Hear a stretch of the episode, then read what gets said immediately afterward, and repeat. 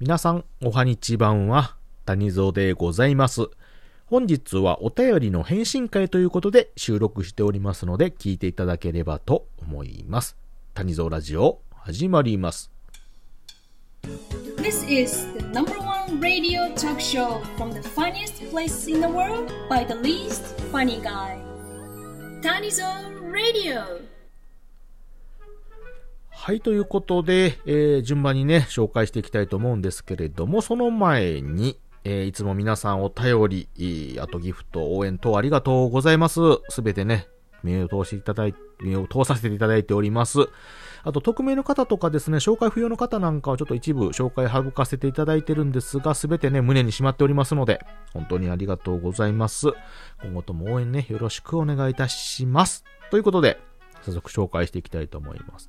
まずは、タスクなりさんからいただいております。ありがとうございます、いつも。えー、っと、年賀状のね、多分収録の時のやつだと思うんですが、えーアナログ人間なので、つい2年前まで年賀状を書いておりました。そんな細かい規定があるとは知らなかったです。2円も馬鹿にできないですね。この話を聞いていたらなぜか、1円を笑う者は1円に泣くという言葉を思い出しました。失礼しましたということで、ありがとうございます。あのー私もアナログ人間なんでね、えーまあ、今でも年賀状を書いてるんですが、えーね、夏くなりさんも2年前まで年賀状を書いておりましたということは、もう今は書いてあらへんのかな？そしたら。うん。そうですか、もうすでにデジタルに切り替えられてる、もうその時点でデジタル人間ですよ。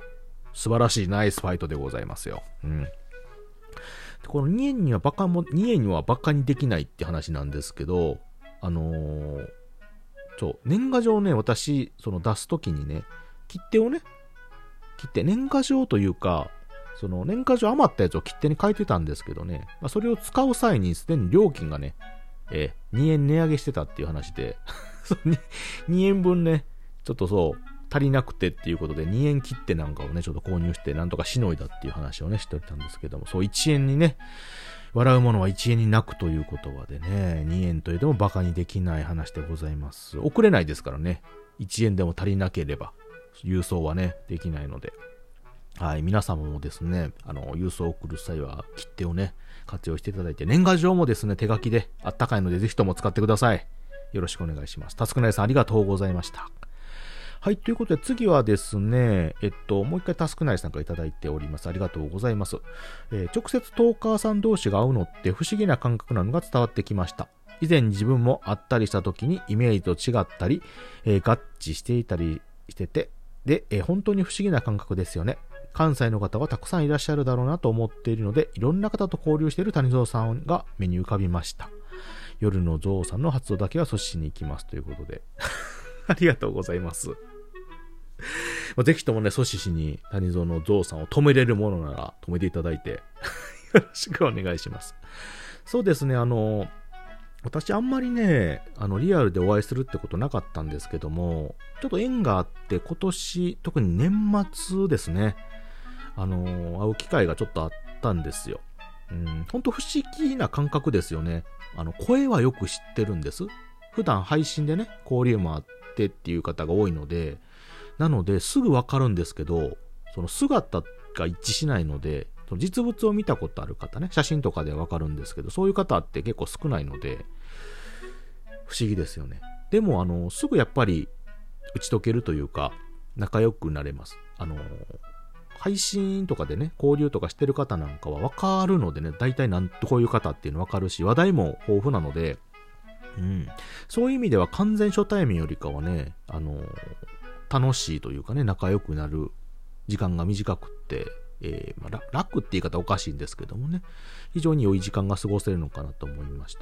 まあ、中にはちょっとそういうのを苦手な方もね、おられるとは思うので、うん、まあ、良し悪しはあるとは思うんですけれども、私自身そんなに人とね、会うっていうのは、あまあ、苦手な方ではないので、うん。まあまあ非常にね、機会があればいろんな方と交流したいと。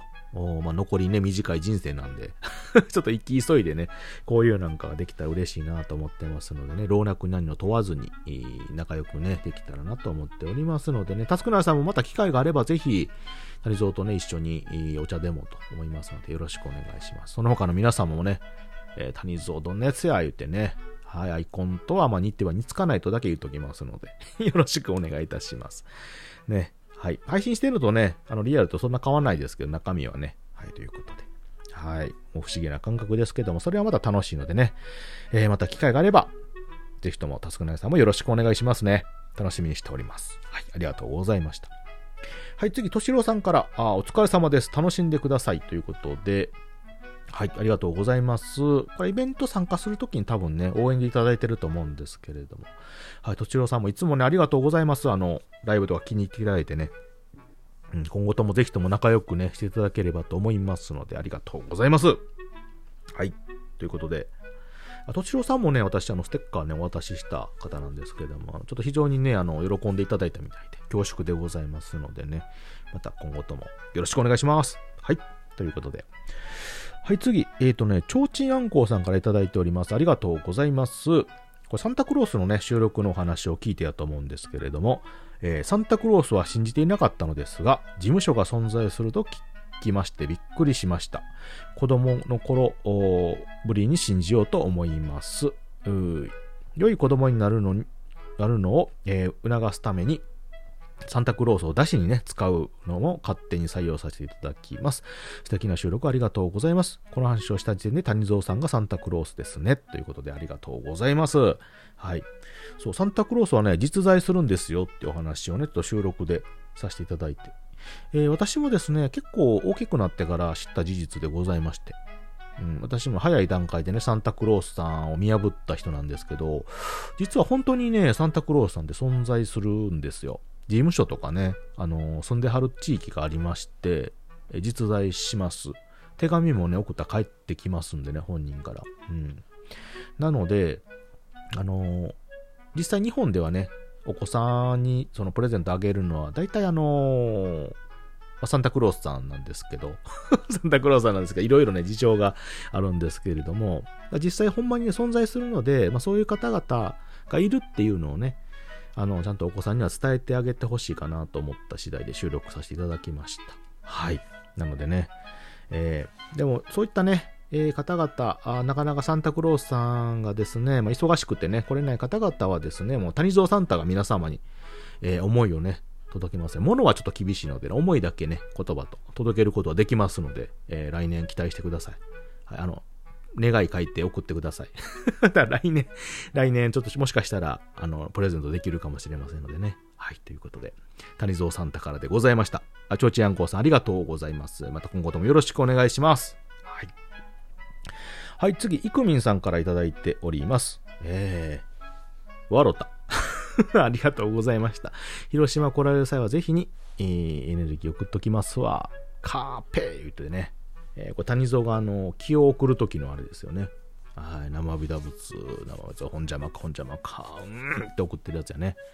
はい、ありがとうございます。これ多分ライブの時にね、ちょっとお話ししてということで、えー、広島来られる際はぜひともね、えー、ご馳走していただけるということなので、また楽しみにしておりますのでね、よろしくお願いいたします。エネルギーもありがたくお受け取りいたしますので、そのままお返ししますから、練って、谷蔵の中でもう一度練り直してね。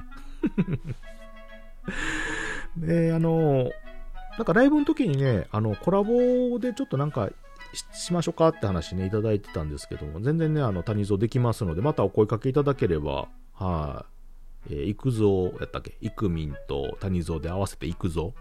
うん。どこに？どこに行くかを練ってから、またあの連絡いただければ、はい、あの、遊びに行きますよ。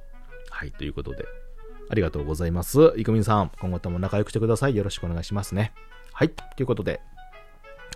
えっ、ー、と、次最後かな。えっ、ー、と、ちょんちやんこうさんからもう一個いただいております。えー、ありがとうございます。えー、ザ・メロディーのお話拝聴しました。関西の方にはそういったおしゃれな音楽喫茶が多いので、えー、有名ですね。そして、えー、ジャズ音楽が発達した場所としても有名です。関西人の方々、方たちの遊び心と音楽の遊び心が相まって素晴らしい空間なんだなんだろうなと勝手ながら妄想させていただきました。関西行く機会があったら寄ってみたいものだと思いました。失礼しましたということでありがとうございます。そうなんですよね。あの、先日ライブをされてましてですね、このザ・メロディっていうね、大阪の心斎橋にある喫茶店。喫茶店というかね、あの、そこのマスターさんと仲良くさせていただいたんですが、あの、レコード店なんですよね。レコード店。うん、音楽店ですよね、ほんまは。なんですけども、まあまあ、それだけではなかなかということで、えー、まあ、お酒酔わして CD とかね、売ったろうって言ってました。だから、ついでにその、喫茶店というかね、お酒とかそういうのを出してると。で、また、あの、音楽好きな人が集まってるところでもあるので、まあ、ライブで場所をね、ちょっと、提供したりとかっていうことでいろいろと、あの、本当に音楽好きな方とか、音楽やってる方に温かい方がやっておられまして、うん、あの、すごくね、年配のいい方でした。あの、なので、よかったら皆さんもですね、あのぜひとも音楽好きの方でも、そうでもない方でもですね、えー、あの、行ってみてください。ほんとすぐね、仲良くなれると思います。店の人もね、お客さんも気さくな方が多くて。で、あの、確かね、Facebook、ホームページとかもあるのかな ?Facebook とかも確かされてて、そういうので情報とかね、ライブどんなんしてたチェックもできますので、よかったら、あの、調べてみていただければと思います。はい。ね私もまたね、遊びに行きたいと思いますので、ちょちやんこさんもまた機会があったらご一緒にね、そういったライブとかお店とかもね、行けたらと思いますので、よろしくお願いします。また仲良くしてくださいね。ありがとうございます。はい。はい、ということで、えー、本日ですね、いただいておりましたお便りの一部を紹介させていただきました。本当に皆さん、ありがとうございます。その他の方々も本当にありがとうございます。はい。ということで、こういったね、皆様のお声が谷蔵のやる気になっておりますのでね、えー、また今後ともよろしくお願いいたします。ということで、本日はお便りの紹介をさせていただきました。聞いていただいてありがとうございました。またね。バイバイ。